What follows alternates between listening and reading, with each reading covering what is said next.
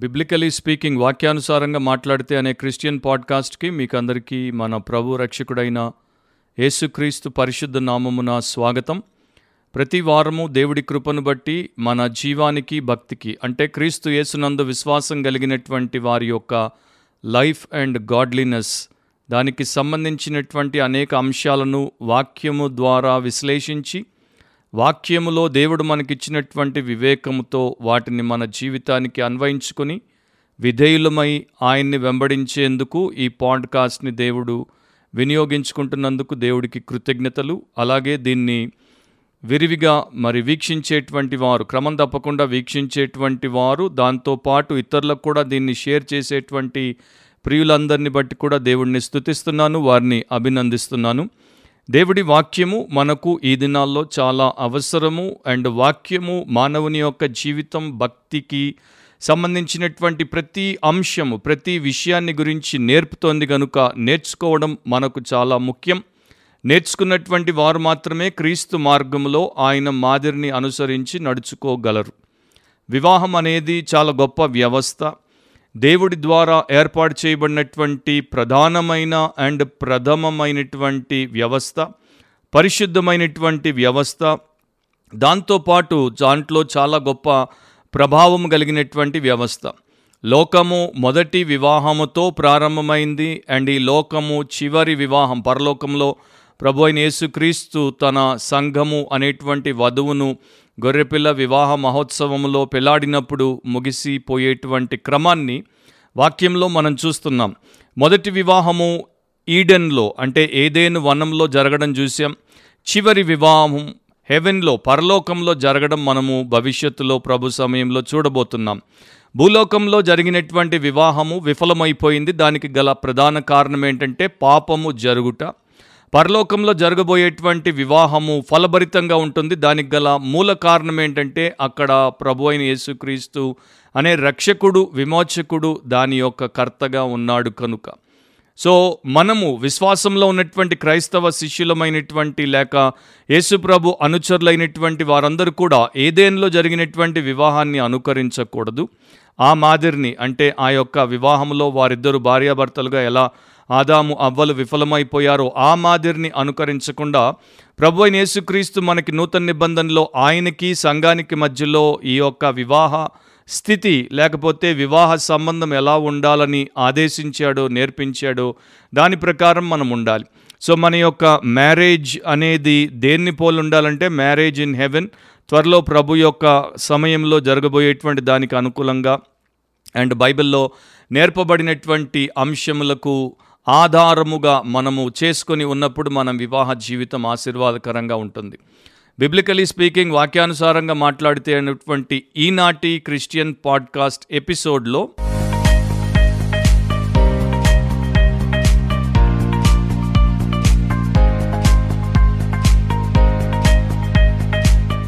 ఈరోజు మన ఎపిసోడ్లో నా టైటిల్ ఏంటంటే marriage bond or bondage marriage bond or bondage. వివాహము బంధము లేక బంధకం. బంధము లేక బంధకం. వివాహం అనగానే చాలామందికి మంచి అనుభూతులు ఉంటాయి మధురమైనటువంటి జ్ఞాపకాలు ఉంటాయి కానీ అనేకులకు ప్రస్తుత కాలంలో అలాంటి అవకాశము చాలా చాలా తగ్గిపోతున్నట్టు ప్రపంచవ్యాప్తంగా మనకు కనబడుతోంది. దానికి ఎన్నో కారణాలు ఉన్నాయి ఒకరి మ్యారేజ్ బ్యూటిఫుల్గా ఉంది ఒకరి మ్యారేజ్ బ్లిస్ఫుల్గా ఉంది అంటే ఒకరి వివాహము సౌందర్యవంతంగా అందంగా ఉంది ఆనందదాయకంగా ఉంది అనడానికి గల కారణాలు ఉంటాయి ఒకరి వివాహము అధ్వానంగా ఉంది ఒకరి వివాహము ఆయాసకరంగా మారింది అనడానికి కూడా కారణాలుంటాయి. వాటిని దేవుడి వాక్యంలో మనం నేర్చుకోవచ్చు. అయితే దేవుడు స్థాపించినటువంటి ప్రధానమైనటువంటి ఇన్స్టిట్యూషన్గా ప్రైమరీ ఇన్స్టిట్యూషన్ లేక ప్రధానమైనటువంటి వ్యవస్థగా ఆయన మహిమ కొరకు మానవ జాతి మేలు కొరకు ఆయన ఏర్పాటు చేసినటువంటి ఈ వ్యవస్థ నిజంగా చెప్పాలంటే ఆత్మీయమైనది ఆశీర్వాదకరమైనది ఆనందదాయకమైనది. దాన్ని దేవుడు పెట్టినటువంటి విధి విధానాలతో మనం ఎప్పుడైతే జరిగిస్తామో అలాగే మనం దాన్ని కలిగి ఉంటామో అప్పుడు అది ఆయన వాగ్దానం చేసినట్టుగా ఉంటుంది. కానీ ఈ రోజున చాలామంది క్రైస్తవులము అనుకునేవారు క్రైస్తవులము అని చెప్పుకునేటువంటి వారు ఈ రకమైనటువంటి వైవాహిక జీవితాన్ని అనుభవాన్ని దాంపత్య దీవెన అనేటువంటి దాన్ని కలిగి లేకపోవడానికి గల కారణం ఏంటంటే వారు దాంట్లో విఫలమైపోయారు. చాలా తక్కువ మందికి మ్యారేజ్ అనేది ఒక బ్యూటిఫుల్ అండ్ బ్లెస్సెడ్ బాండ్గా అందమైన దీవనకరమైనటువంటి బంధముగా ఉంది. అనేకులకు మెజారిటీకి మ్యారేజ్ అనేది ఒక రాటన్ అండ్ రూయినస్ బాండేజ్గా అంటే కుళ్ళిపోయిన అండ్ నాశనకరంగా ఉన్నటువంటి బంధకముగా మారిపోయింది. కారణం ఏంటంటే ఐదర్ వారు క్రీస్తులో క్రీస్తును పోలి ఉండటం ద్వారా లేక వారు క్రీస్తుకు వెలుపలుండి క్రీస్తును అనుసరించకపోవుట ద్వారా. ఈ యొక్క రెండింటి మధ్యలో వ్యత్యాసాన్ని కలిగించేటువంటి ఏకైక వ్యక్తి ఎవరు అంటే ప్రభు అయిన యేసు క్రీస్తు. వివాహాన్ని స్థాపించి దానికి ఒక అద్భుతమైనటువంటి సాదృశ్యాన్ని మన ముందు పెట్టినటువంటి ఆయనే ఆయన్ని అనుకరించేటువంటి వారికి దీవెనకరంగా ఉంటాడు. ఆయన్ని అనుకరించినటువంటి వారికి మరి వారి యొక్క పరిస్థితుల్లో వారికి సహాయము చేయలేనటువంటి స్థితిలో ఉంటాడు. దంపతులు ఎప్పుడైతే పరిశుద్ధ వివాహానికి సంబంధించినటువంటి వాక్యపరమైన అవగాహన లేకుండా దాంట్లోనికి వస్తారో అండ్ వారిద్దరూ పరిపూర్ణముగా స్వార్థపరులుగా ఒకరిని ఒకరి కోసం వాడుకోవాలని ఎప్పుడు వివాహాన్ని వినియోగించుకునే ప్రయత్నం చేస్తారు. అండ్ వారిద్దరూ దైవికమైనటువంటి భయము భక్తి లేకుండా బైబిల్ ప్రకారమైనటువంటి వైవాహిక జీవితాన్ని దాంపత్య జీవితాన్ని లేక కుటుంబ జీవితాన్ని కట్టుకునేందుకు ప్రార్థనాపూర్వకంగా ప్రయత్నము చేయరో. అప్పుడు వారి యొక్క వివాహ జీవితము అది ఒక బంధకముగా చేదైనటువంటి బంధకముగా ఉంటుంది.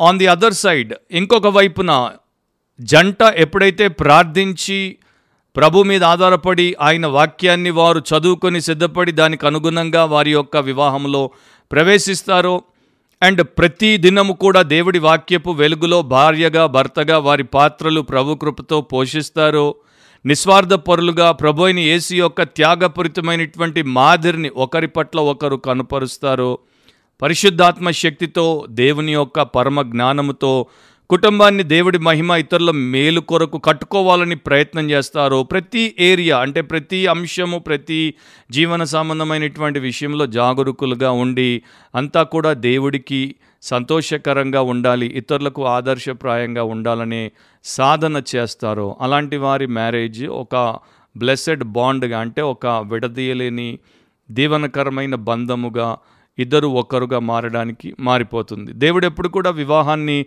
ఒక బాండేజ్గా పెట్టలేదు. అది ఆయన ఆలోచన కాదు. ఆయన దాన్ని ఒక పర్ఫెక్ట్ బాండ్గా మార్చాలనుకున్నాడు. పరిపూర్ణమైనటువంటి బంధముగా ప్రేమతో కనికరముతో కృపతో అండ్ దైవికమైనటువంటి గుణ లక్షణాలతో ఉండేటువంటి బంధముగా చేయాలనుకున్నాడు. కొన్ని సంవత్సరాల క్రితం అరవై డెబ్బై ఏళ్ళ క్రితము ఒక పుస్తకంలో ఒక వ్యక్తి ఒక లెజెండ్ గురించి మాట్లాడతాడు. అంటే ఒక జరిగినటువంటి పురాణ గాథ గురించి చెప్తాడు. ఒక వ్యక్తి చనిపోయాడు. చనిపోయి పరలోకానికి వెళ్ళాడు. పరలోకము దగ్గర ద్వారం దగ్గరికి రాగానే అక్కడ అపోస్తులైనటువంటి పేతురు ఎదురుపడ్డాడు. ఈ వచ్చినటువంటి వ్యక్తి చాలా బాధతో వచ్చాడు అండ్ వెర్రిగా మాట్లాడుతున్నాడు. నాకు ఒక ప్రశ్న చాలా చాలా వేదన కలిగించింది అండ్ నన్ను పిచ్చివాడిగా చేసింది. నేను ఒక క్రైస్తవుడిని నా భార్య కూడా క్రైస్తవురాలు మేమిద్దరం ప్రార్థన చేసే క్రైస్తవ పద్ధతి ప్రకారం క్రైస్తవ సేవకుల సమక్షంలోనే పెళ్ళి చేసుకున్నాం. మా ఇద్దరము మరి క్రీస్తు కొరకే బ్రతకాలనుకున్నాం. కాకపోతే మేమిద్దరం ఒకరికి ఒకరు పడకుండా ఒకరంటే ఒకరు ప్రేమ లేకుండా క్షమాపణ లేకుండా ఎప్పుడు కూడా మా మధ్యలో పచ్చగడ్డేస్తే మండిపోయేటువంటి పరిస్థితుల్లో వేరైపోయాం. మా పిల్లలు కూడా అట్లాగే అయిపోయారు. మరి క్రైస్తవ వివాహం పరలోకంలో జరుగుతుందంటారు. అంటే marriages are made in heaven అంటారు. దాన్ని నేను నమ్మాను. అందుకనే క్రైస్తవ వివాహం చేసుకున్నాను. కానీ నా పరిస్థితి ఏంటి?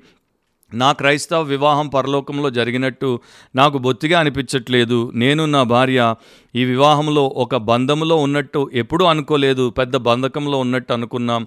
అన్నట్టుగా ఆయన మాట్లాడినప్పుడు ఆయన్ని మాట్లాడిచ్చిన తర్వాత పేతురు అతన్ని ఆపి అయ్యా మీ పేరు చెప్తారా? అని అడిగాడు. సో ఆయన పేరు చెప్పాడు. మీ భార్య పేరు చెప్తారంటే ఆమె పేరు చెప్పాడు. అప్పుడు పేతురు అక్కడ ఉన్నటువంటి పెద్ద బండ పుస్తకాన్ని తెరిచి లెడ్జర్ని తెరిచి దాంట్లో వీరి యొక్క పేర్లను సెర్చ్ చేసి చెప్పాడు. అవును మీరు క్రిస్టియనే ఆమె కూడా క్రిస్టియనే. మీ ఇద్దరి వివాహము దేవుడే నిర్ణయించాడు. మీ ఇద్దరి వివాహం పరలోకంలో దేవుడు యొక్క ఆలోచన ప్రకారమే జరిగించబడింది. అంతా బాగుంది.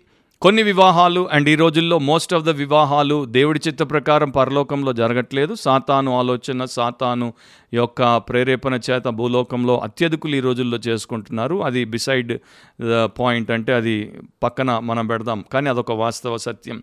అయితే మీరు పెద్ద పొరపాటు చేశారు. ప్రతిరోజు మా దగ్గరికి వచ్చేటువంటి అనేక కేసుల్లో ఉన్నటువంటి దంపతులు చేసేటువంటి పెద్ద పొరపాటు మీరు చేశారు. మీరిద్దరు ఏమనుకున్నారంటే క్రిస్టియన్ మ్యారేజ్ చేసుకున్నాం కనుక క్రిస్టియన్ మ్యారేజ్కి కావాల్సిన ఫ్రూట్ని దేవుడిస్తాడు అనుకున్నారు ఒకటి తెలుసుకోండి దేవుడెప్పుడు సీడ్ని ఇస్తాడు కానీ ఫ్రూట్ని ఇవ్వడు విత్తనమే ఇస్తాడు కానీ ఫలాన్ని ఇవ్వడు ఆ విత్తనాన్ని ఎలా వినియోగించాలి? ఆ విత్తనాన్ని ఎలా విత్తుకొని దానికి చక్కగా మరి సాగు చేసి దాన్ని చక్కగా పరిరక్షించుకొని అది పెరిగి ఫలముగా మారాలి అనేది పూర్తిగా మీ భుజాల మీద పెట్టాడు. అది మీ బాధ్యత. దేవుడు మీకు విత్తనం ఇచ్చాడు కానీ మీరు దాన్ని ఫలంగా పెంచుకోలేకపోయారు. మీ ఇద్దరు భార్యాభర్తలు అక్కడ విఫలమైపోయారు. కనుక దేవుడిని అనడానికి మీకు హక్కు లేదని పేతురు ఆ యొక్క పిచ్చి పట్టినటువంటి వ్యక్తికి చెప్పాడు. సో నా ప్రియ సహోదరి సహోదరులారా క్రైస్తవులారా అండ్ మరి ముఖ్యంగా వివాహ జీవితంలో జత చేయబడినటువంటి భార్యాభర్తలారా దంపతులారా గుర్తుపెట్టుకోండి దేవుడు మన యొక్క పరలోకపందున్న తండ్రి మన ప్రభు అయిన యేసు. మన రక్షకుడు మన స్నేహితుడు మన జ్యేష్ఠ సహోదరుడు మన క్షేమాన్ని కోరుతాడు. కాకపోతే ఆయన మనకు ఎలా ప్రతిదీ చేసుకోవాలో నేర్పాడు. దాన్ని నేర్చుకుని దాని ప్రకారము పైకి రావడం మన బాధ్యత. అంతా కూడా ఆయన చేసి మనకు రెడీమేడ్గా ఇవ్వడు. మనము విత్తనాన్ని తీసుకొని దాన్ని పెంపొందించుకొని ఫలముగా మార్చుకోవాలి. కనుక దేవుడి వాక్యములో కావలసినటువంటి సూత్రములన్నింటినీ కూడా ఇచ్చాడు. వాటిని మనం అమలు చేసి వాటిని గొప్ప ఫలములోనికి అంటే అత్యధిక ఫలాన్ని సాధించడానికి కావలసిన శక్తిని పరిశుద్ధాత్మ ద్వారా ఇచ్చాడు. ప్రిన్సిపల్స్ ఇచ్చాడు పవర్ని ఇచ్చాడు. ఆయన మనకు తోడుగా ఉన్నాడు కృపనిచ్చాడు. ఇక మనము వాటిని చిన్న మొత్తము నుండి పెద్ద మొత్తంలోనికి తీసుకురావడం అనే దాంట్లో మనల్ని మనం సమర్పించుకున్నప్పుడు అది సాధ్యం. కానీ ఇక్కడే చాలామంది విఫలమైపోతున్నారు. అంత విశ్వాసం ఉండదు అంత ఓర్పు ఉండదు అంత విధేయత ఉండదు అంత వెంబడింపు ఉండదు. సో ఈ నాలుగు లేనప్పుడు ఒక క్రైస్తవ కుటుంబముగా క్రైస్తవ వివాహముగా క్రైస్తవ దంపతులుగా చెప్పబడినంత మాత్రాన దాంట్లో గ్రాండ్గా మ్యారేజ్ చేసుకున్నంత మాత్రాన వారి యొక్క వివాహము బ్లిస్ఫుల్ బాండ్గా లేకపోతే బ్లెస్సెడ్ బాండ్గా మారుతుందన్న గ్యారంటీ లేదు. ఈ రోజుల్లో ninety ninety five percent Christian marriages బాండేజ్లే. బాండులు కావు.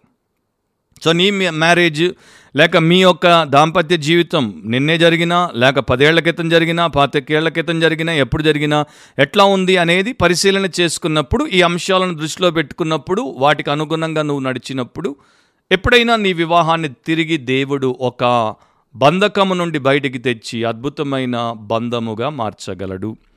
క్రిస్టియన్ మ్యారేజ్ కౌన్సిలర్స్ రకరకాలుగా క్రైస్తవ దంపతులకు సహాయపడడానికి అందుబాటులో ఉన్నారు. మన దేశంలో అఫ్కోర్స్ చాలా తక్కువ స్థాయిలో ఉన్నారు కానీ ప్రపంచంలో చాలామంది అందుబాటులో ఉన్నారు. సో ఒక కౌన్సిలర్ వివాహంలో మూడు స్టేజెస్ ఉంటాయి అంటాడు. Three stages in a Christian marriage మొదటిది మ్యూచువల్ ఎంజాయ్మెంట్ పరస్పర ఆనందం.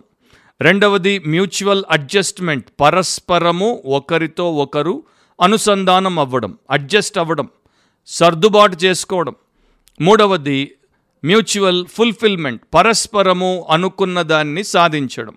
పరస్పర నెరవేర్పు అని కూడా మనం అనొచ్చు. మొదటిది శారీరక స్థాయి మీద దాని యొక్క ప్రాముఖ్యతను కలిగి ఉంటే రెండవది మానసికంగా భావోద్రేకములతో కూడుకున్నటువంటిది. First physical second mental and emotional దీనికి సంబంధించింది. ఇక మూడవది స్పిరిచువల్ ఆత్మీయ జీవితానికి సంబంధించింది. డేవిడ్ మేస్ అనే ఇంకొక ఆయన ఆ రెండవ స్థాయి గురించి ఇంకొక మాట చెప్పాడు. చాలాసార్లు తగాదాలు ఈ రెండవ స్థాయిలోనే వస్తాయి. శారీరకంగా బాగానే ఉండొచ్చు. ఆత్మీయంగా కూడా వారు ఒకవేళ ఉండాలనుకుంటే బాగానే ఉండవచ్చు. కాకపోతే ఎక్కువ శాతం వారికి వచ్చేటువంటి సమస్య సవాళ్ళు ఈ రెండవ స్థాయిలో వస్తాయి. మెంటల్ ఇమోషనల్ ఇక్కడ కనెక్షన్ దగ్గరే వస్తాయి. అండ్ ఇక్కడ ఫైవ్ మేజర్ అడ్జస్ట్మెంట్స్ చేసుకోవాలి. మ్యూచువల్ అడ్జస్ట్మెంట్ అన్నాను కదా పరస్పరము సర్దుబాట్లు చేసుకోవడము. ఇక్కడే ఉంటాయి ఐదు కీలకమైనటువంటి కేంద్రాలు లేకపోతే ఏరియాస్ అన్నమాట. మొదటిది సెక్స్ లైంగిక పరమైనటువంటిది. లైంగిక సంబంధమైనటువంటి అంశాల్లో అడ్జస్ట్మెంట్ లేకపోవడం. రెండవది మనీ ధనం విషయంలో అడ్జస్ట్మెంట్ లేకపోవడం. మూడవది వర్క్ పని విషయంలో ఉద్యోగ విషయంలో అడ్జస్ట్మెంట్లు లేకపోవడం. నాలుగవది ఇన్ లాస్. అత్తమామల విషయంలో ఇటుగాని అటుగాని అడ్జస్ట్మెంట్లు చేసుకోలేకపోవడం. ఐదవది పేరెంట్హుడ్. తల్లిదండ్రులుగా మారినప్పుడు పిల్లల విషయంలో వారికి కావలసినటువంటి అడ్జస్ట్మెంట్లు చేసుకోలేకపోవడం. సో ఇక్కడే తగాదా మొదలవుతుంది. అండ్ ఇది రాను రాను ఒక బంధకంగా మారిపోతుంది. ఇద్దరు ఒకరికి ఒకరు పరస్పరం దగ్గరగా వచ్చి ఇద్దరు అన్యోన్యతలోనికి వచ్చి ఇద్దరు దినాలు వారాలు మాసాలు గడుస్తున్న కొలది ఏకమై ఒకరైపోవాల్సినటువంటి పరిస్థితిలో ఉండాలని దేవుడు ఆలోచించి దీన్ని ఇస్తే ఇద్దరు ఈ విషయాలను బట్టి ఒకరి నుండి ఒకరు వేరై దూరమై ఇంకా ఘోరమైనటువంటి పరిస్థితుల్లోనికి నెట్టేసుకుంటారు. కనుక ఇక అది ఒక బాండేజ్గానే మారిపోతుంది. ఒక పేరు మోసినటువంటి క్రిస్టియన్ డాక్టర్ ల్యారీ క్రాబ్ వివాహ అంశముల గురించి చక్కగా ఆయన నేర్పినప్పుడు ఒక సత్యాన్ని ఆయన మనకు చాలా చక్కగా నేర్పిస్తాడు. దీన్ని చాలామంది పట్టించుకోరు. ఆయన అంటాడు మనము హత్తుకోవాలని బైబిల్లో వాక్యం చెప్తోంది. వి మస్ట్ క్లీవ్ కాకపోతే చాలామంది హత్తుకోవడం అంటే భర్త భార్యను హత్తుకోవాలి పురుషుడు స్త్రీని హత్తుకోవాలి తల్లిదండ్రులను విడిచిపెట్టాలి అని ఆదికాండము తర్వాత ఎఫ్ఎస్సి తర్వాత మత్తయి పంతొమ్మిది అందరూ చెప్తారు. సరే దాంట్లో ఏం లోపం లేదు. ఆయన అనేది ఏంటంటే ఇద్దరు ఒకటిగా మారాలంటే ఒకరినొకరు హత్తుకుంటే సరిపోదు. ఇద్దరు ఒకటిగా మారాలంటే ఒకరినొకరు హత్తుకొని ఆ ఇద్దరు క్రీస్తుని హత్తుకొని ఉండాలి. So when you cleave to Christ and to one another then you will become one so క్రీస్తులో ఇద్దరు ఒకటై అండ్ ఆ తర్వాత ఇద్దరు ఒకటైనప్పుడు అప్పుడు దేవుడి యొక్క చిత్తాన్ని వారి జీవితంలో అద్భుతంగా వారు జరిపించిన వారు అవుతారు సో ఆయనే ఒక ఎగ్జాంపుల్ని ఇచ్చాడు. ఇద్దరు పెళ్ళి చేసుకుంటున్నప్పుడు ఆ యొక్క పెళ్ళి ప్రమాణాలు చెప్తున్నప్పుడు చక్కగా చెప్తారు. నేను నిన్ను ప్రేమిస్తాను నిన్ను గౌరవిస్తాను నిన్ను బాగా చూసుకుంటాను అని అందరి ఎదుట చాలా చక్కగా చిరునవ్వుతో ఆ యొక్క ప్లెడ్జ్ చేస్తారు ప్రామిస్ చేస్తారు. కాకపోతే ఒకవేళ అలాంటి ప్రామిస్ చేసేటప్పుడు వారి హృదయంలో వారు ఏమనుకుంటున్నారో మనం వినగలిగితే వినలేము కానీ వినగలిగితే. అట్లాంటి ఒక టేప్ రికార్డర్ని మనం తయారు చేసి వారి హృదయంలో వారు ఏమి అనుకుంటున్నారు అన్న ఆ మాటల్ని మనం రికార్డ్ చేసి వినగలిగితే మనం ఆశ్చర్యపోతాం. ఎందుకంటే వారి లోపల ఉన్నటువంటి పెళ్ళికి నేను నిన్ను భార్యగా లేక నేను నిన్ను భర్తగా చేసుకోవడానికి గల ఆ యొక్క మోటివేషన్ లేక ప్రేరేపణ ఏంటి అనేది బయటకు మనకు వినే అవకాశం ఉంటే మనం ఆశ్చర్యపోతాం. కొన్ని సందర్భాల్లో అది వారికి కూడా తెలిసి ఉండకపోవచ్చు. అన్కాన్షియస్ ఇంటెన్షన్గా ఉండొచ్చు. అంటే వారికి తెలియనటువంటి నిగూఢమైనటువంటి ఒక భావముగా ఉండొచ్చు. సో ఆయన అంటాడు పెళ్ళి కొడుకు లేక పెళ్ళి కుమారుడు ఈ రకంగా అనుకుంటుంటాడంట ఆమెతో ప్రమాణం చేసేటప్పుడు. నేను నిన్ను పెళ్ళి చేసుకునేది ఎందుకు అంటే నీవు నన్ను అందరికన్నా ఎక్కువగా అత్యధికముగా గౌరవించి నేను నీకు అన్నింటిలో మూలమైన ముఖ్యమైన వ్యక్తిగా ఎంచుతావని నేను మంచి చెప్పినా నేను చెడు చేసినా నా ప్రతి నిర్ణయానికి లోబడతావని. నేను ఎలా ప్రవర్తించినా కూడా నీవు నన్ను గౌరవించి నాకు ఇవ్వాల్సినటువంటి మర్యాదను ఇస్తావని అండ్ నాకు అన్ని విషయాల్లో నేనే మార్గాన్ని ఎంచుకున్నా కూడా నాకు సపోర్ట్నిచ్చి నాతో నడుస్తావని.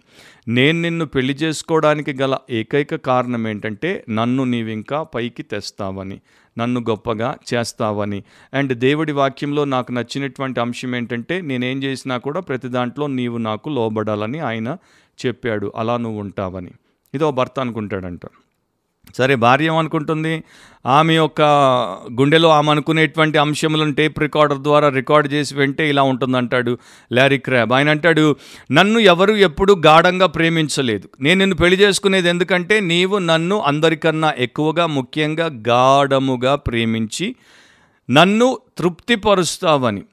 అండ్ నేను మూలిగినా కూడా నీవేమనుకోకుండా నేను ఎంత మరి నీకు వ్యతిరేకంగా ప్రవర్తించినా కూడా నీవు నాతోనే ఉండి నన్ను బాధపెట్టకుండా నా మీద నీ ప్రేమను చూపిస్తూ నా యొక్క ఇమోషనల్ అప్స్ అండ్ డౌన్స్లో అంటే భావోద్రేకాల్లో నేను పైకి కిందికి వెళ్తున్నప్పుడు కూడా నీవు నన్ను విసర్జించవని తిరస్కరించవని నాకు చేదోడు వాదుడుగా ఉంటావని నేను నిన్ను నా దగ్గర మరి నా భర్తగా ఆశిస్తున్నాను అని ఆమె అనుకుంటుందంట. సో వీళ్ళిద్దరూ దేవుడి చిత్త ప్రకారం అయితే ఒకరినొకరు పెళ్ళి చేసుకోవట్లేదు. వీరిద్దరి స్వంత ఇష్టము అభిష్టం ప్రకారం వారు ఇద్దరు ఆ వివాహంలో ఒకటవుతున్నారు. అక్కడ ఫోటోలో పోజ్ కొట్టడానికే ఒకటవుతారు. తర్వాత లైఫ్లో వారు అట్లా ఉండలేరు. సో లారీ క్రాబ్ ఏమంటాడు? ఈ పరిస్థితి ఎట్లా ఉందంటే ఒకరిని ఒకరు మ్యారేజ్ ద్వారా ఎక్స్ప్లాయిట్ చేసేటువంటి వారిగా ఉన్నారు. పెళ్ళి పేరట ఇతడు ఆమెను వాడుకోవాలని ఆమె ఇతడిని వాడుకోవాలని దంపతులు ఒకరినొకరు దోపిడీ చేసుకోవాలని ఒకరి ఖర్చు మీద ఇంకొకరు పైకి రావాలని ఆలోచించుట అనేది దుర్మార్గకరం. And most of the time Christian మ్యారేజెస్లో కూడా ఇదే మనకు జరిగేటువంటి అంశం. సో ఆయన అంటాడు ఒక ఎగ్జాంపుల్ ఇస్తాడు. ఇది ఎట్లా ఉంటుందంటే టిక్ అనే డాగ్ రిలేషన్షిప్ లాగా ఉంటుంది. అంటే కుక్క మీద ఉన్నటువంటి పేల సంబంధం వంటిది ఉంటుంది అండ్ ఇద్దరు నేను నిన్ను వాడుకోవాలి నేను నిన్ను వాడుకోవాలి అని వివాహ బంధంలో ప్రమాణాలు చేసినప్పుడు ఉద్దేశాలు కలిగి ఉంటే ఎట్లా ఉంటారంటే ఇదొక పేలు ఇదొక పేలు కానీ కుక్క అక్కడ లేదు అంటాడు. So both are ticks without a dog so అట్లాంటి పరిస్థితుల్లోనే ఈ రోజున చాలామంది ఉన్నారు కనుక వివాహ బంధం అనేది బంధకముగా మారిపోయింది. మరొక ప్రపంచ ప్రముఖ క్రిస్టియన్ కౌన్సిలర్ అండ్ గ్రేట్ ఆథర్గా పేరుగాంచినటువంటి వ్యక్తి ఐదు రకములైనటువంటి సమస్యాత్మకమైనటువంటి వివాహముల గురించి కూడా ఒక పుస్తకంలో రాయడం జరిగింది. నేను దాన్ని బ్రీఫ్గా పాయింట్అవుట్ చేస్తాను. ఐదు రకముల సమస్యాత్మకమైన వివాహములు. లేకపోతే five kinds of troubled marriages troubled marriage అనగానే చాలామంది ఈ రోజున మాది ట్రబుల్డ్ మ్యారేజ్ మాది ట్రబుల్డ్ మ్యారేజ్ అంటారు. అంటే మా వివాహంలో చాలా సమస్యలు ఉన్నాయి మా వివాహంలో ఇబ్బందులు ఉన్నాయి మా వివాహంలో బాధలు ఉన్నాయి ఇవి ఉన్నాయి అవి ఉన్నాయి అని చెప్పుకుంటుంటారు. ఒకటి గుర్తుపెట్టుకోవాలి వివాహం అనేటువంటి వ్యవస్థను దేవుడు ఇద్దరు వ్యక్తుల యొక్క కరుకు ఎడ్జులను అంటే వారికి ఉన్నటువంటి కరుకు కొనాలను కత్తిరించి వారిద్దరిని స్మూత్గా చేసి వారిద్దరిని తన కోసము వాడుకోవడానికి ఆయన తయారు చేసుకునేటువంటి వ్యవస్థ. సో మ్యారేజ్ ద్వారా దేవుడు భార్యను భర్తను పర్ఫెక్షన్లోనికి తీసుకుని వస్తాడు. అది మర్చిపోవద్దు. అక్కడ ఆయన ఏం చేస్తాడంటే మనలో నుండి మన సెల్ఫిష్ మోటివేషన్ని అంటే స్వార్థపూరితమైనటువంటి ప్రేరేపణను తొలగించి సాక్రిఫిషియల్ బిహేవియర్లోనికి తీసుకుని వస్తాడు. యేసు క్రీస్తులాగా చేస్తాడు. ఆదాం అవ్వల మధ్యలో సెల్ఫిష్ రిలేషన్షిప్ అనేది మనకు ఆదికాండం మూడులో కనపడుతుంది. కానీ ఎఫ్ఎస్సి ఐదో అధ్యాయంలో యేసుక్రీస్తుకి సంఘానికి మధ్యలో సాక్రిఫిషియల్ రిలేషన్షిప్ కనిపిస్తుంది. సో అలాంటి బంధంలోనికి తీసుకుని వస్తాడు.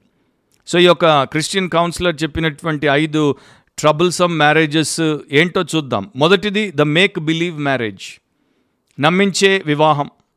సో ఇది పేరుకే వివాహం అనమాట నిజమైనటువంటి వివాహం కాదు నమ్మించే వివాహం. మేము ఇద్దరం పెళ్ళి చేసుకున్నాం మేము ఇద్దరం భార్యాభర్తలు అన్నట్టుగా లోకానికి చూపించుకునే వివాహం. సో ఆ యొక్క కౌన్సిలర్ ప్రకారం దీంట్లో నిజాయితీ లోపం ఉంటుంది. నిజాయితీ ఉండదు. అండ్ దీంట్లో అన్యోన్యమైనటువంటి మనసు విప్పి మాట్లాడుకునేటువంటి సంభాషణ భార్యాభర్తల మధ్యలో ఉండదు.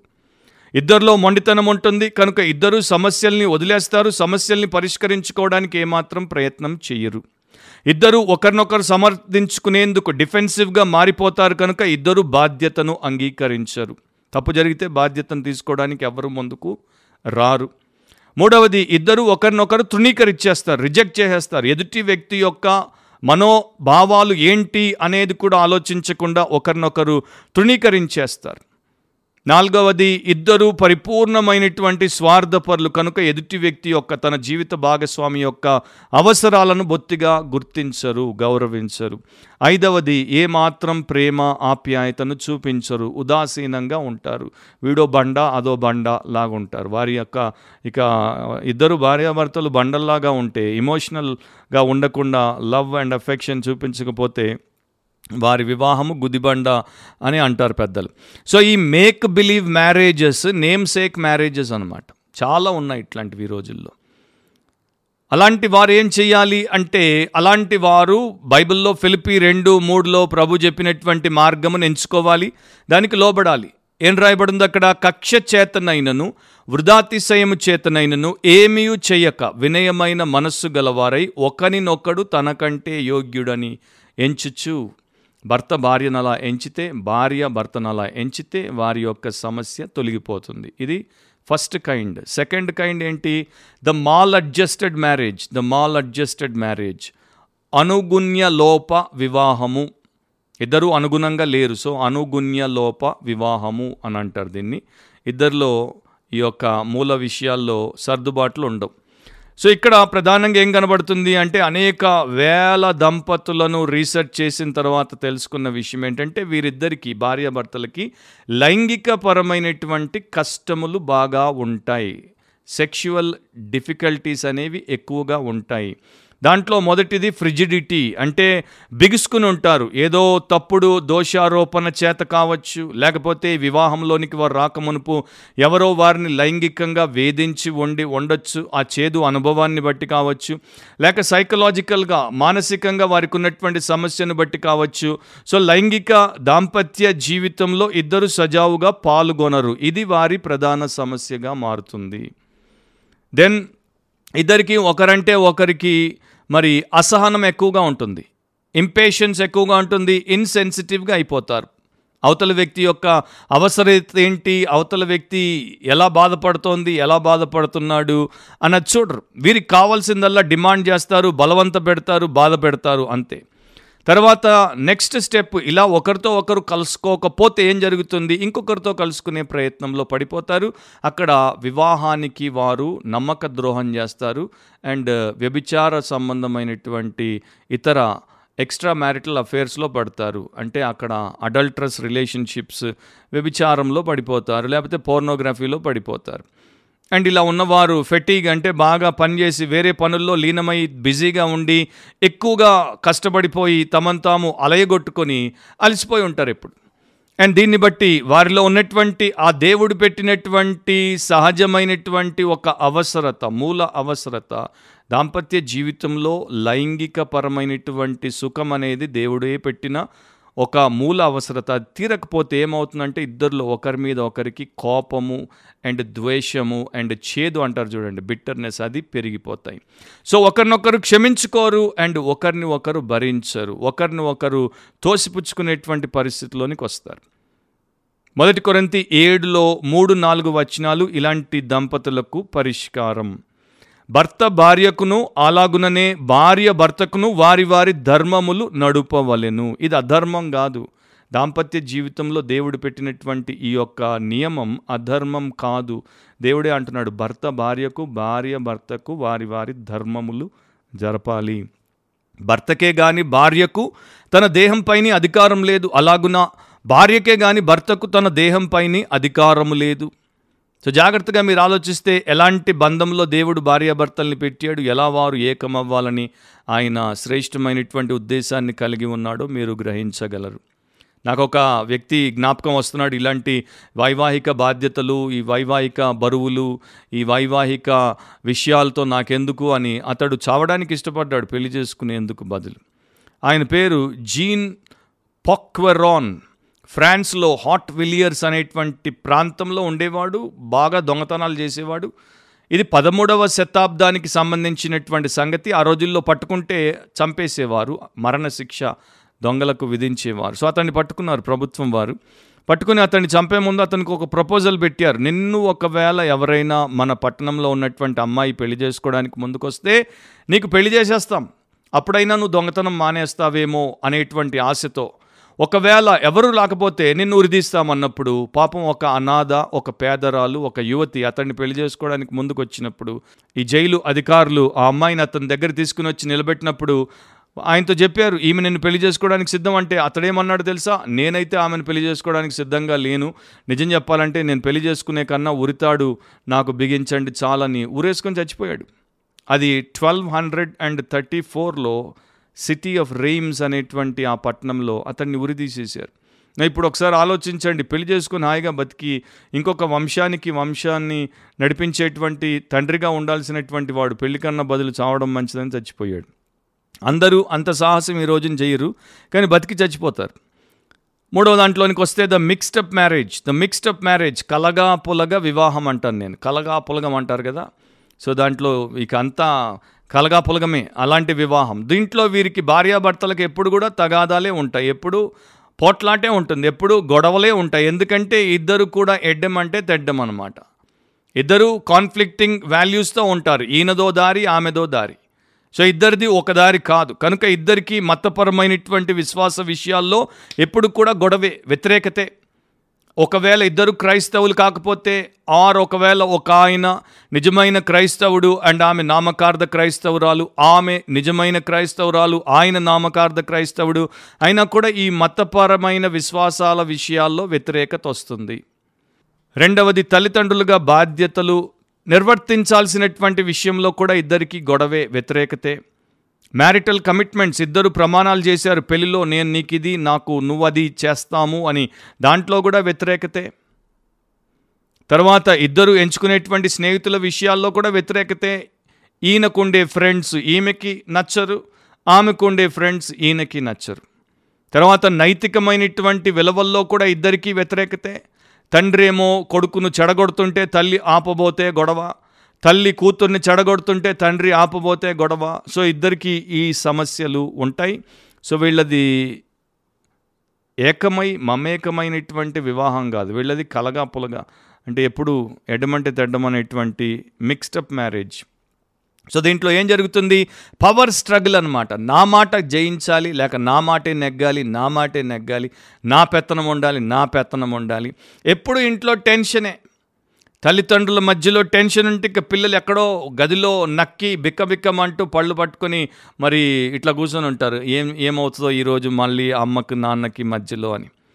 సో వీళ్ళలో ఇలాంటి పరిస్థితి ఉంది కనుక వీళ్ళు ఒక్కటిగా మారరు. వారి యొక్క మనస్సు వారి హృదయము వారి చిత్తము వారి కుటుంబము వారి గృహము ఒక్కటవ్వదు. ఇలాంటి వారికి సమస్యకు పరిష్కారం ఏంటి? ఫిలిప్పి రెండు రెండు.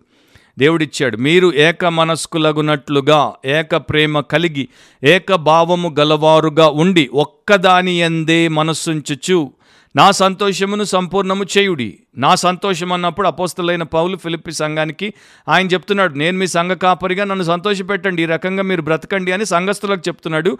దీన్ని మనము ఒక దంపతులకు అన్వయిస్తే దేవుడు అంటున్నాడు భార్యాభర్తలారా నా పేరట నా పరిశుద్ధ సన్నిధిలో నా చిత్త ప్రకారం మీరు పెళ్ళి చేసుకున్నారు అనుకుంటున్నారు కదా మీరిద్దరూ ఈ రకంగా ఏకమవుతే అప్పుడు నా సంతోషాన్ని సంపూర్ణం చేస్తారు అప్పుడు మీరు కూడా సంతోషంగా ఉంటారు. నాలుగవది the money troubled marriage the money troubled marriage డబ్బు సమస్యతో ఉన్న వివాహం లేకపోతే డబ్బు సమస్య వివాహం డబ్బు సమస్య వివాహం. దీంట్లో ఏంటి? ఫైనాన్షియల్ డిసగ్రిమెంట్స్ మీద వారికి ఎప్పుడు కూడా గొడవలు జరుగుతూ ఉంటాయి. ఆర్థిక విషయాల్లో వారికి ఎప్పుడు ఏకీభావం ఉండదు కనుక ఇద్దరు గొడవ పడుతూ ఉంటారు. కుటుంబము ఎలా ఆదాయాన్ని సంపాదించాలి? దాంట్లో ఇద్దరూ పనిచేయాలా? ఒకరు పనిచేసి సంపాదించేటువంటి సంపాదనతో సర్దుకోలేరా? భర్తే బాగా సంపాదిస్తుంటే భార్య పనిచేయాలా?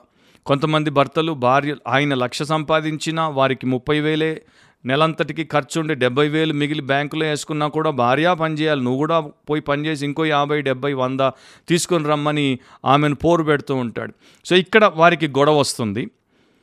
క్రెడిట్ కార్డ్స్ బాగా వాడుతుంటారు. అది ఈమె ఎక్కువ వాడేస్తే ఆయన కోపం ఆయన ఎక్కువ వాడేస్తే ఈమె కోపం. లేకపోతే బడ్జెట్ ఒకటి పెట్టుకుంటారు. మన నెలంతా కూడా నెలసరి ఖర్చు ఇంతే అక్కడ ఎవరు దాన్ని దాటేసినా అదో గొడవ. అండ్ బడ్జెట్ ఫాలో అవ్వట్లేదు అనేటువంటి ఒక సమస్య వస్తూనే ఉంటుంది. దాని తర్వాత డబ్బు లేకపోతే ఏం కొందామన్నా డబ్బు లేదు ఏం తిందామన్నా డబ్బు లేదు ఏం కట్టుకుందామన్నా డబ్బు లేదు ఏం బతికిది అనేటువంటి డైలాగులు మొదలవుతాయి. సో ఇక్కడ మనీ ద్వారా వచ్చేటువంటి సమస్యలు ఎక్కువ. మరి దీనికి పరిష్కారం ఏంటి? బైబిల్లో ప్రభు చూపించాడు హెబ్రి పత్రిక పదమూడో అధ్యాయం ఐదో వచనం. నాలుగో వచనంలో వివాహం అన్ని విషయాల్లో ఘనమైనదిగా ఎంచాలంటాడు. ఐదో వచనంలో అలాంటి వివాహంలో ఆర్థిక సమస్యలు వస్తే ఎలా పరిష్కరించాలో చెప్పాడు. ధనాపేక్ష లేని వారై మీకు కలిగిన వాటితో తృప్తి పొంది ఉండుడి. నిన్ను ఏమాత్రమును విడువను నిన్ను ఎన్నడును ఎడబాయను అని ఆయనయే చెప్పాను కదా ఇంత చక్కగా దేవుడు మనకి ఇచ్చినటువంటి పరిష్కారం ఉన్నప్పుడు మనం ఆ పరిస్థితిలో ఉండొచ్చా? ఇక ఐదవది the misaligned marriage. The misaligned marriage. తప్పుగా అమర్చబడిన వివాహం లేకపోతే పొసగని వివాహం పొసగని వివాహం. నవి ఇక్కడ ఇద్దరు కూడా విఫలమైపోతారు. దేవుడు వారి కొరకు నియమించినటువంటి పాత్రల్లో బాధ్యతల్లో భర్త ఫెయిల్ అవుతాడు భార్య ఫెయిల్ అవుతుంది.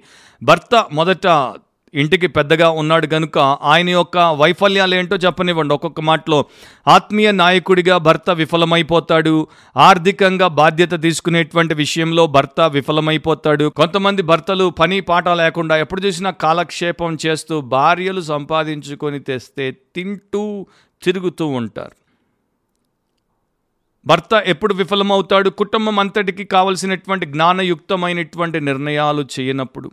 కుటుంబంలో ఉన్నటువంటి సమస్యలను కుటుంబ పెద్దగా పరిష్కరించినప్పుడు భార్యకు అతడు మరి తనను ఇవ్వనప్పుడు భార్య యొక్క బాధ భార్య యొక్క పరిస్థితులను పట్టించుకోకుండా ఆమె వైపు శ్రద్ధ చూపనప్పుడు భర్త విఫలమైపోయాడు.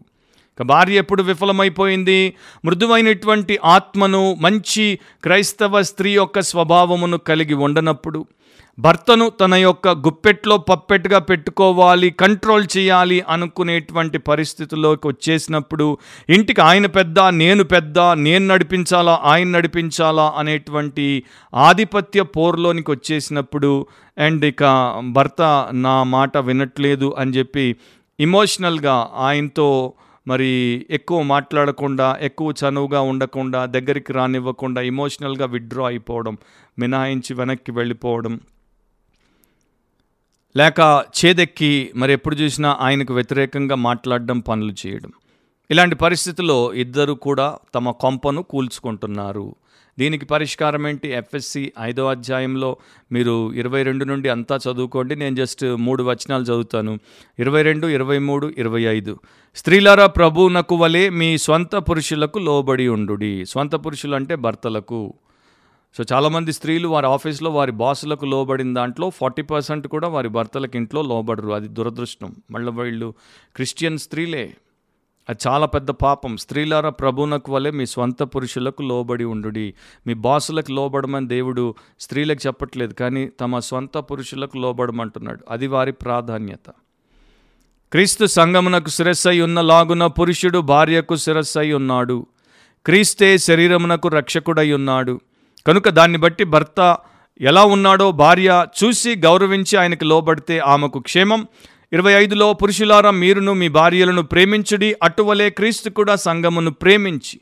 ఏమేం చేశాడో ఎంత త్యాగం చేశాడో ఎలా తను తాను అప్పగించుకున్నాడో అంతా రాశాడు. సో ఆ మాదిరి భర్త పాటిస్తే అప్పుడు భార్యను అలా ప్రేమిస్తే ఎంత అద్భుతంగా ఉంటుంది వీరి సమస్యలన్నీ కూడా సమసిపోతాయి.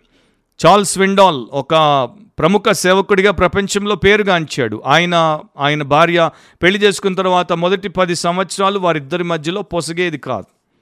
సో చార్ల్స్ విండాల్ భార్య నుండి చాలా ఆశించేవాడు అనుకునేవాడు నేను చెప్పినట్టు ఉండాలి నాలాగా ఉండాలి కానీ ఏంటి నాలాగా లేదు నేను చెప్పినట్టు ఉండదు.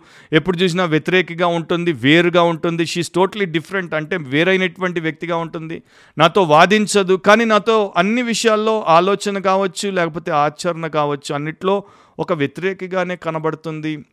డిఫరెంట్ పర్సనాలిటీగా ఉంటుంది అని ఆయన బాధపడిపోయేవాడు. ఆ తర్వాత పదేళ్ళకి మధ్య మధ్యలో వీరిద్దరికీ కూడా కొమ్ములు మరి లాకింగ్ హార్న్స్ అంటారు కదా రెండు ఈ యొక్క అడవిలో ఉండేటువంటి జంతువులు వచ్చి పోట్లాడినప్పుడు కొమ్ములు ఇరుక్కుంటాయి ఒకదాని కొమ్ములు ఇంకో దానికి. సో వీళ్ళిద్దరి బతుకట్లా ఉండింది మొదటి పది సంవత్సరాల వైవాహిక జీవితంలో.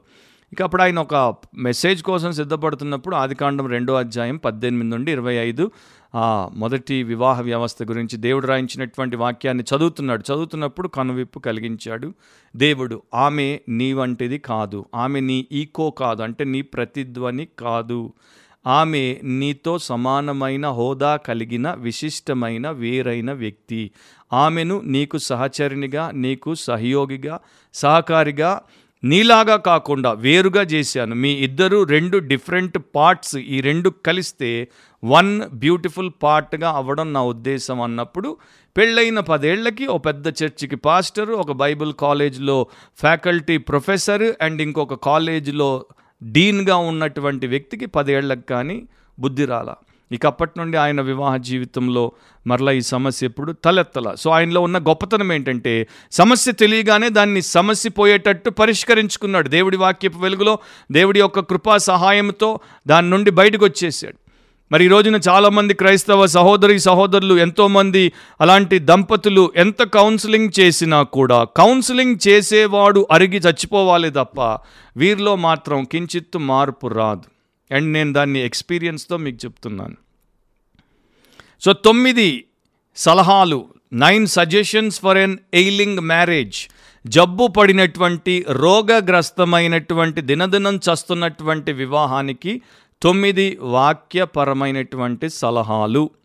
ఇది నేను ఇచ్చేవి కావు ఎవరో ఇచ్చారు వారి పేరు నాకు తెలియదు ఒక పాత పుస్తకంలో నేను చదివినటువంటి అంశం. మొదటిది ఎప్పుడు కూడా ఇద్దరికి పడట్లేదు ఇద్దరి మధ్యలో పోరాటము పొసగట్లేదు అని విడాకులు తీసుకోవడానికి ఎట్టి పరిస్థితుల్లో ఆలోచన చేయకూడదు. ఎందుకంటే వివాహ సమస్యకు విడాకులు పరిష్కారం కాదు. విడాకులను దేవుడు అసహించుకుంటాడు ఆయన దాన్ని అనడు అంగీకరించడు. కోర్స్ ఒకటి రెండు ఆయన మినహాయింపులు ఇచ్చినట్టు బైబిల్ మనకు చెప్తోంది కానీ అది కూడా ఆయన పూర్ణ హృదయంతో అంగీకరించడానికి ఇష్టపడని విషయాలు.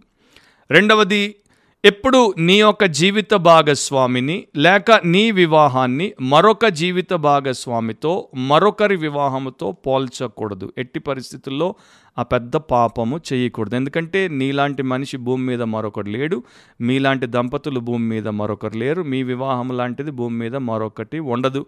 అలా దేవుడు మిమ్మల్ని విశిష్టమైనటువంటి వ్యక్తులుగా విశిష్ట వివాహ బంధంలో మిమ్మల్ని తీసుకుని వచ్చాడు సో దాంట్లో ఆయన కృపచేత మీరు పర్ఫెక్షన్లోనికి అంటే పరిపూర్ణతలోనికి రావాలి ఆయనకి అవకాశం ఇవ్వాలి తప్ప వేరే వారితో పోల్చుకోకూడదు. మూడవది నీ జీవిత భాగస్వామి ఏం చేసినా కూడా క్షమించేటువంటి వ్యక్తిగా ఉండాలి. భర్త భార్యను క్షమించాలి భార్య భర్తను క్షమించాలి. ఎందుకంటే మనము క్షమించబడినటువంటి పాపులం. దేవుడే మనల్ని క్షమించినప్పుడు అనేక సందర్భాల్లో అనేక రకాలుగా క్షమించినప్పుడు మనం మన జీవిత భాగస్వామిని క్షమించలేము. క్షమించము అనడము దుర్మార్గం. సో ఒకరినొకరు పరస్పరం క్షమించుకుంటూ ఉండాలి. మధ్యలో ఎలాంటి చేదు పెరగకుండా చూసుకోవాలి. అప్పుడు దేవుడు తర్వాత తర్వాత మీకు ఇంకా అలాంటి పరిస్థితులు ఎక్కువ ఎదురవ్వకుండా సహాయం చేస్తాడు. నాలుగవది విమర్శలు ఆపు చేసేయండి ఒకరినొకరు బొత్తిగా విమర్శించుకోకూడదు. ప్రేమ అనేది ఎదుటి వ్యక్తి తప్పు పట్టదు తప్పును కప్పుతుంది అండ్ విమర్శించదు సహాయము చేస్తుంది. సో ఆ వ్యక్తిని విమర్శించే బదులు ఆ వ్యక్తికి ఉన్నటువంటి బలహీనతనండి బుద్ధిహీనతనండి భక్తిహీనతనండి దాంట్లో నుండి వారిని బయటికి తీసుకురావడానికి సహాయం చేయండి. విమర్శిస్తే ఇంకా చంపేస్తారు. దాంట్లో వారికి వచ్చే లాభం ఏమీ ఉండదు. ఉపయోగం మీకు ఏమీ ఉండదు. సో విమర్శ బదులు కొంత స్థుతించండి కొంత అభినందించండి కొంత వారిని మెచ్చుకోండి. అది వారి జీవితంలో మ్యాజిక్ లాగా పనిచేస్తుంది. ఐదవది భార్యాభర్తలు ఇద్దరు సమస్య వచ్చినప్పుడు మె నింపాదిగా కూర్చొని మనస్సు విప్పి నిజాయితీగా మాట్లాడుకోండి. ఎందుకు ఇలాంటి పరిస్థితి వచ్చింది? ఎక్కడ సమస్య ప్రారంభమైంది? ఎలా దీన్ని మనము తొలగించుకోగలం? మనస్సు విప్పి మాట్లాడండి. మనసులు మూసుకొని ముఖాలు మార్చుకొని అటు ఇటు వెళ్ళిపోతారు. అండ్ కొంప కూలుతూనే ఉంటుంది కాలుతూనే ఉంటుంది. అట్లా ఉండొద్దు కమ్యూనికేట్. మాట్లాడితే చాలా సమస్యలు మట్టుమాయమైపోతాయి సో మాట్లాడండి ఒక భర్త తన భార్యతో సమస్య వచ్చిన ప్రతిసారి అంటాడంట హనీ అంటే నా మరి తేనె నాలో ఏమి లోపముందో నీవు దాన్ని ఎలా చూసావో అలా నాకు చూపించు. అండ్ దాంట్లో నుండి ప్రభు అయిన యేసుక్రీస్తు యొక్క కృపచేత నేను బయటికి రావాలనుకుంటున్నాను. రావడానికి నా తోడు నిలిచి నాకు సహాయం చేయి అని అడుగుతాడంట ఓ భర్త. ఆయనకేమి నామోషి లేదు. ఆయనకేమి అహం అడ్డం రావట్లేదు. సో అలాగే అడగాలి నాలో ఉన్న లోటు నువ్వు చూపించు. అండ్ ప్రభు కృపచేత నేను బయటికి రావడానికి నా తోడు నిలిచి సహాయం చేయి అని భర్త భార్యని భార్య భర్తను అడుక్కుంటే ఎంత బాగుంటుంది? దేవుడు ఎంత సంతోషిస్తాడు? ఆరవది ఎట్టి పరిస్థితుల్లో మీ ఇద్దరి దగ్గర ఒకరికి కావాల్సింది ఒకరికి దొరకట్లేదని ఇంకొక దగ్గరికి పోయి మీ పొరుగింటి వారి దగ్గరో మీ బంధువు దగ్గరో లేక మీ ఆఫీస్లోనో మరొకరి దగ్గర మీ భార్య మీ భర్త దగ్గరే పొందాలని దేవుడు పెట్టినటువంటి అనురాగం ఆప్యాయత సంబంధం ఎక్కడ బయట పొందుకునే ప్రయత్నము చేయకూడదు అది పాపము. ఇక అది చాలా ప్రమాదకరమైనటువంటి పరిస్థితిలోనికి తీసుకుపోతుంది. అది ఒక జారుడు బండ. దాని మీద మీరు కాలు పెడితే జారిపోతారు కింద అగ్నిగుండం ఉంటుంది. సో దాంట్లోకి వెళ్ళొద్దు. ఏడవది ట్రస్ట్ యువర్ మేట్ మీ యొక్క జీవిత భాగస్వామిని నమ్మండి. భార్యను నమ్మే భర్తలుగా భర్తలను నమ్మే భార్యలుగా ఉండాలి. కొంతమంది ఎట్లుంటారంటే భర్త బాత్రూంలోకి పోగానే భార్య ఆయన ఫోన్ తీసి చెక్ చేస్తుంటుంది ఎవరికి చాటింగ్ ఎవరితో చేస్తున్నాడు ఏ లేడీ అయినా ఉందా నా భర్త జీవితంలో అని. సేమ్ థింగ్ భర్తలు. ట్రస్ట్ లేదు ఇద్దరిలో. బయటికి పోతే అనుమానం లేట్గా వస్తే అనుమానం. బయట ఎక్కడో భోజనం చేసి వచ్చానంటే అనుమానం. ఇట్లాంటివి భార్యాభర్తల మధ్యలో చేటు చేసేటువంటి లక్షణాలు భర్తని పూర్తిగా నమ్మగలగాలి భార్యను పూర్తిగా నమ్మగలగాలి దేవుడి సహాయంతో ఒకవేళ వారిలో సమస్యలు ఉన్నా కూడా వాటిని తొలగించుకునేందుకు దేవుడి మీద ఆధారపడాలి. ఎనిమిది ప్రతిరోజు మీ భార్యను లేక మీ భర్తను కనీసం ఒక్క విషయం అది ఎంత చిన్నదైనా ఒక్క విషయంలో మెచ్చుకోండి. ఇది చాలా మంచి గుణ లక్షణం మంచి భార్యాభర్తలుగా అద్భుతమైన వివాహ బంధంలో ఉన్నటువంటి పెద్దలందరూ చెప్పేది ఏంటంటే ఒక్క చిన్న విషయాన్ని మెచ్చుకోండి. ఈరోజు వంట బాగుంది ఈరోజు కాఫీ బాగుంది ఈరోజు ఇడ్లీ బాగుంది ఈరోజు నీ చీర బాగుంది ఈరోజు నీకు అది బాగుంది లేకపోతే ఈరోజు మీరు బాగున్నారు వాటెవర్ మెచ్చుకోండి. మెచ్చుకోవడానికి చాలా ఉంటాయి. ఎందుకంటే మనిషి ఎంత చెడ్డవాడైనా దేవుడి పోలికలో ఉన్నాడు. కనుక హండ్రెడ్ పర్సెంట్ వాళ్ళు మెచ్చుకోవడానికి ఏమీ లేవు అనడానికి మనకు అవకాశమే లేదు. ఉంటాయి. ఏదో ఒకటి ఉంటాయి. చివరిది ఇది ఇక మీకు ఓపిక ఉంటే చేయండి. మేము ఒకప్పుడు చేసాం ఒక కపుల్స్ రిట్రీట్లో అంటే దంపతులకు ఒక రిట్రీట్ మేము జరిపినప్పుడు మా చర్చిలో ఉన్నటువంటి దంపతులకి నీ భార్యలో నీకు నచ్చేటువంటి మంచి లక్షణాలన్నీ రాయి అని భర్తకి నీ భర్తలో నీకు నచ్చేటువంటి మంచి లక్షణాలన్నీ రాయమని ఓ భార్యకి చెప్పినప్పుడు వాళ్ళు కూర్చొని ఒక అరగంట సేపు అంతా ఆలోచించి మరీ రాశారు. సో అట్లాంటివి కనీసం ఓ పాతిక మీరు రాయొచ్చు. సో మీరు రాసి వాటి వాటి మీద దృష్టి పెట్టండి. ఓహో నా భార్యలో ఇన్ని మంచి లక్షణాలు ఉన్నాయా నా భర్తలో ఇన్ని మంచి లక్షణాలు ఉన్నాయా అని దృష్టి పెడితే మీ వివాహంలో మీరు నెగిటివిటీ నుండి పాజిటివిటీలోనికి వచ్చేస్తారు. అండ్ ఒక మామూలు ఒక మోస్తారు వివాహాన్ని అద్భుతమైనటువంటి వివాహంగా మార్చుకోగలరు. మంచి వివాహాన్ని గొప్ప వివాహంగా మార్చుకోగలరు. భార్యాభర్తలు ఇద్దరు కూడా ప్రభు సన్నిధిలో అందరి ఎదుట సంఘం ఎదుట సమాజం ఎదుట సాక్ష్యం ఇచ్చి ప్రమాణాలు చేసి పెళ్ళి చేసుకున్నారు. దాన్ని మర్చిపోకూడదు దాన్ని విస్మరించకూడదు. ఎందుకంటే అక్కడ మీరు కమిట్ అయ్యారు. నిబంధనలోనికి వచ్చారు దానికి నిష్ఠతో నమ్మకంగా మీ చివరి శ్వాస వరకు మీరు ఉండాలి. అది దేవుడి యొక్క ఆదేశం. సో ఆ కమిట్మెంట్లో మనం ఉంటే మన జీవితంలో ఎన్ని రకాలైనటువంటి కాన్ఫ్లిక్ట్స్ వచ్చినా వాటన్నిటిలో దేవుడు మనకు కాన్కరింగ్ పవర్ని ఇస్తాడు. ఒక మాట నేను చదివి ఈరోజు పాడ్కాస్ట్ని నేను ముగిస్తాను. హోషియా గ్రంథం రెండు పంతొమ్మిదో వచనంలో దేవుడు తన యొక్క ప్రజలతో అంటున్నాడు నీవు నిత్యము నాకుండునట్లుగా నేను నీతిని బట్టి తీర్పు తీర్చుట వలనను దయాదాక్షిణ్యములు చూపుట వలనను నిన్ను ప్రదానము చేసుకొందును. ఇంగ్లీష్లో బాగుంటుంది. అంటే దేవుడు ఏమంటున్నాడు నేను నిత్యము అంటే శాశ్వత కాలం కొరకు నిన్ను ప్రదానం చేసుకుంటున్నాను. భార్యాభర్తలు ఇద్దరు కూడా మరణం మమ్మల్ని వేరు చేయనంత వరకు టిల్ డెత్ డూ అ స్పాట్ అని ప్రమాణం చేస్తారు. సో దేవుడు అంటున్నాడు forever I will take you as my beloved so నా భర్త భార్యను కూడా నిన్ను నా కొరకు ఫర్ ఎవర్ అలా తీసుకుంటాను. అండ్ భార్య భర్తను అలా తీసుకుంటాను అనేటువంటి ఆ దృష్టికోణంతో ఉండాలి. తర్వాత దేవుడు ఏమంటాడు I will betroth you in righteousness and justice నీతిని బట్టి తీర్పు తీర్చుట వలనను నేను నిన్ను ఆ ప్రకారం చేసుకుంటాను. ఇన్ లవ్ అండ్ కంపాషన్ ప్రేమను బట్టి అండ్ కనికరమును బట్టి. తెలుగు బైబిల్లో దయాదాక్షిణ్యాలు. సో వీటిని బట్టి మన బంధాన్ని మనము శాశ్వతమైన బంధంగా చేసుకుంటాం. నా దేవుడు ఇంత దుర్మార్గకరమైనటువంటి ప్రజలతో శాశ్వతమైన బంధాన్ని ఏర్పాటు చేసుకున్నప్పుడు మనం ఒకరితో ఒకరం వివాహంలో మనం బ్రతికినన్ని కొన్ని దినాలు సంవత్సరాలు అద్భుతమైన బంధంగా ఎందుకు చేసుకోలేం? సో క్రైస్తవ దంపతులకు వివాహం అనేది దీవనకరమైనటువంటి బంధముగా ఉండాలి కానీ ఎట్టి పరిస్థితుల్లో అది ఒక దరిద్రపు కొట్టు బంధకముగా ఉండకూడదు. కానీ విచారంతో దుఃఖంతో నేను చెప్పేది ఏంటంటే ఈ రోజున చాలామంది దరిద్రపు కొట్టు బంధకములోనే ఉన్నారు. దీవనకరమైన బంధంలో బహు కొద్ది మంది ఉన్నారు. మా ప్రార్థన ఏంటంటే ఈ బంధకము నుండి అందరూ బంధంలోనికి రావాలన్నది మా ప్రార్థన. ఒక రియల్ ఎగ్జాంపుల్ చెప్పి నేను సెలవు తీసుకుంటాను. Randall Curley. And Victoria Ingram యవన కాలంలోనే ప్రభు అంటే ప్రేమ ఒకరంటే ఒకరికి ఇష్టం. సో వారిద్దరూ పెళ్ళి చేసుకుందాం అనుకుంటున్నారు. సడన్గా ఆయనకి అనారోగ్యం వచ్చింది హాస్పిటల్కి తీసుకెళ్తే ఆయన్ని టెస్ట్ చేసినప్పుడు ఆయన కిడ్నీ పాడైపోయింది. సో వెంటనే కిడ్నీ ట్రాన్స్ప్లాంట్ చేయాలి. అందరూ ఆయన తల్లి తండ్రి తోబుట్టువులు బంధువులు అందరూ వచ్చి పరీక్ష చేసుకుంటే ఎవ్వరి కిడ్నీ మ్యాచ్ అవ్వట్లేదు. చివరికి విక్టోరియాని కూడా వారు పిలిచి పరీక్ష చేస్తే ఆమె కిడ్నీ ఆయనకి పర్ఫెక్ట్ మ్యాచ్. వారికి ఇంకా పెళ్ళి అవ్వలా. సో ఆమె చెప్పింది నేను చేసుకోబోయే భర్తే కదా ఆయనకి నా కిడ్నీ నేను ఇస్తాను నాకేమీ ఇబ్బంది లేదు నాకేమీ సమస్య లేదు. అయితే వారిద్దరు ఒక షరతు పెట్టారు మేమిద్దరము ఈ యొక్క కిడ్నీ ట్రాన్స్ప్లాంట్ కోసం ఆపరేషన్ థియేటర్లోకి వెళ్ళక మునిపే మేమిద్దరం పెళ్ళి ప్రమాణాలు చేసి భార్యాభర్తలం అయిపోతాం తర్వాత సర్జరీకి వెళ్తాం. సో వారిద్దరితో పెద్దలు పాస్టర్లు ప్రమాణాలు చేసి భార్యాభర్తలుగా వారిని దీవించి వెంటనే ఇక అక్కడ నుండి భార్యాభర్తలు మామూలుగా హనీమూన్కి వెళ్తారు. వీళ్ళేమో ఆపరేషన్ థియేటర్కి వెళ్ళారు. పోయారు వారికి మత్తిచ్చి వారి యొక్క ఆమె కిడ్నీ తీసి ఆయన చెడిపోయిన కిడ్నీని తొలగించి దాంట్లో ట్రాన్స్ప్లాంట్ చేసి వాళ్ళు తర్వాత కోలుకొని బాగుపడారు. అండ్ వారి జీవితం దీవెనకరంగా ఉండింది. సో వారిని పర్ఫెక్ట్ మ్యాచ్ అని అంటారు ఆర్టికల్ రాసినటువంటి వారు.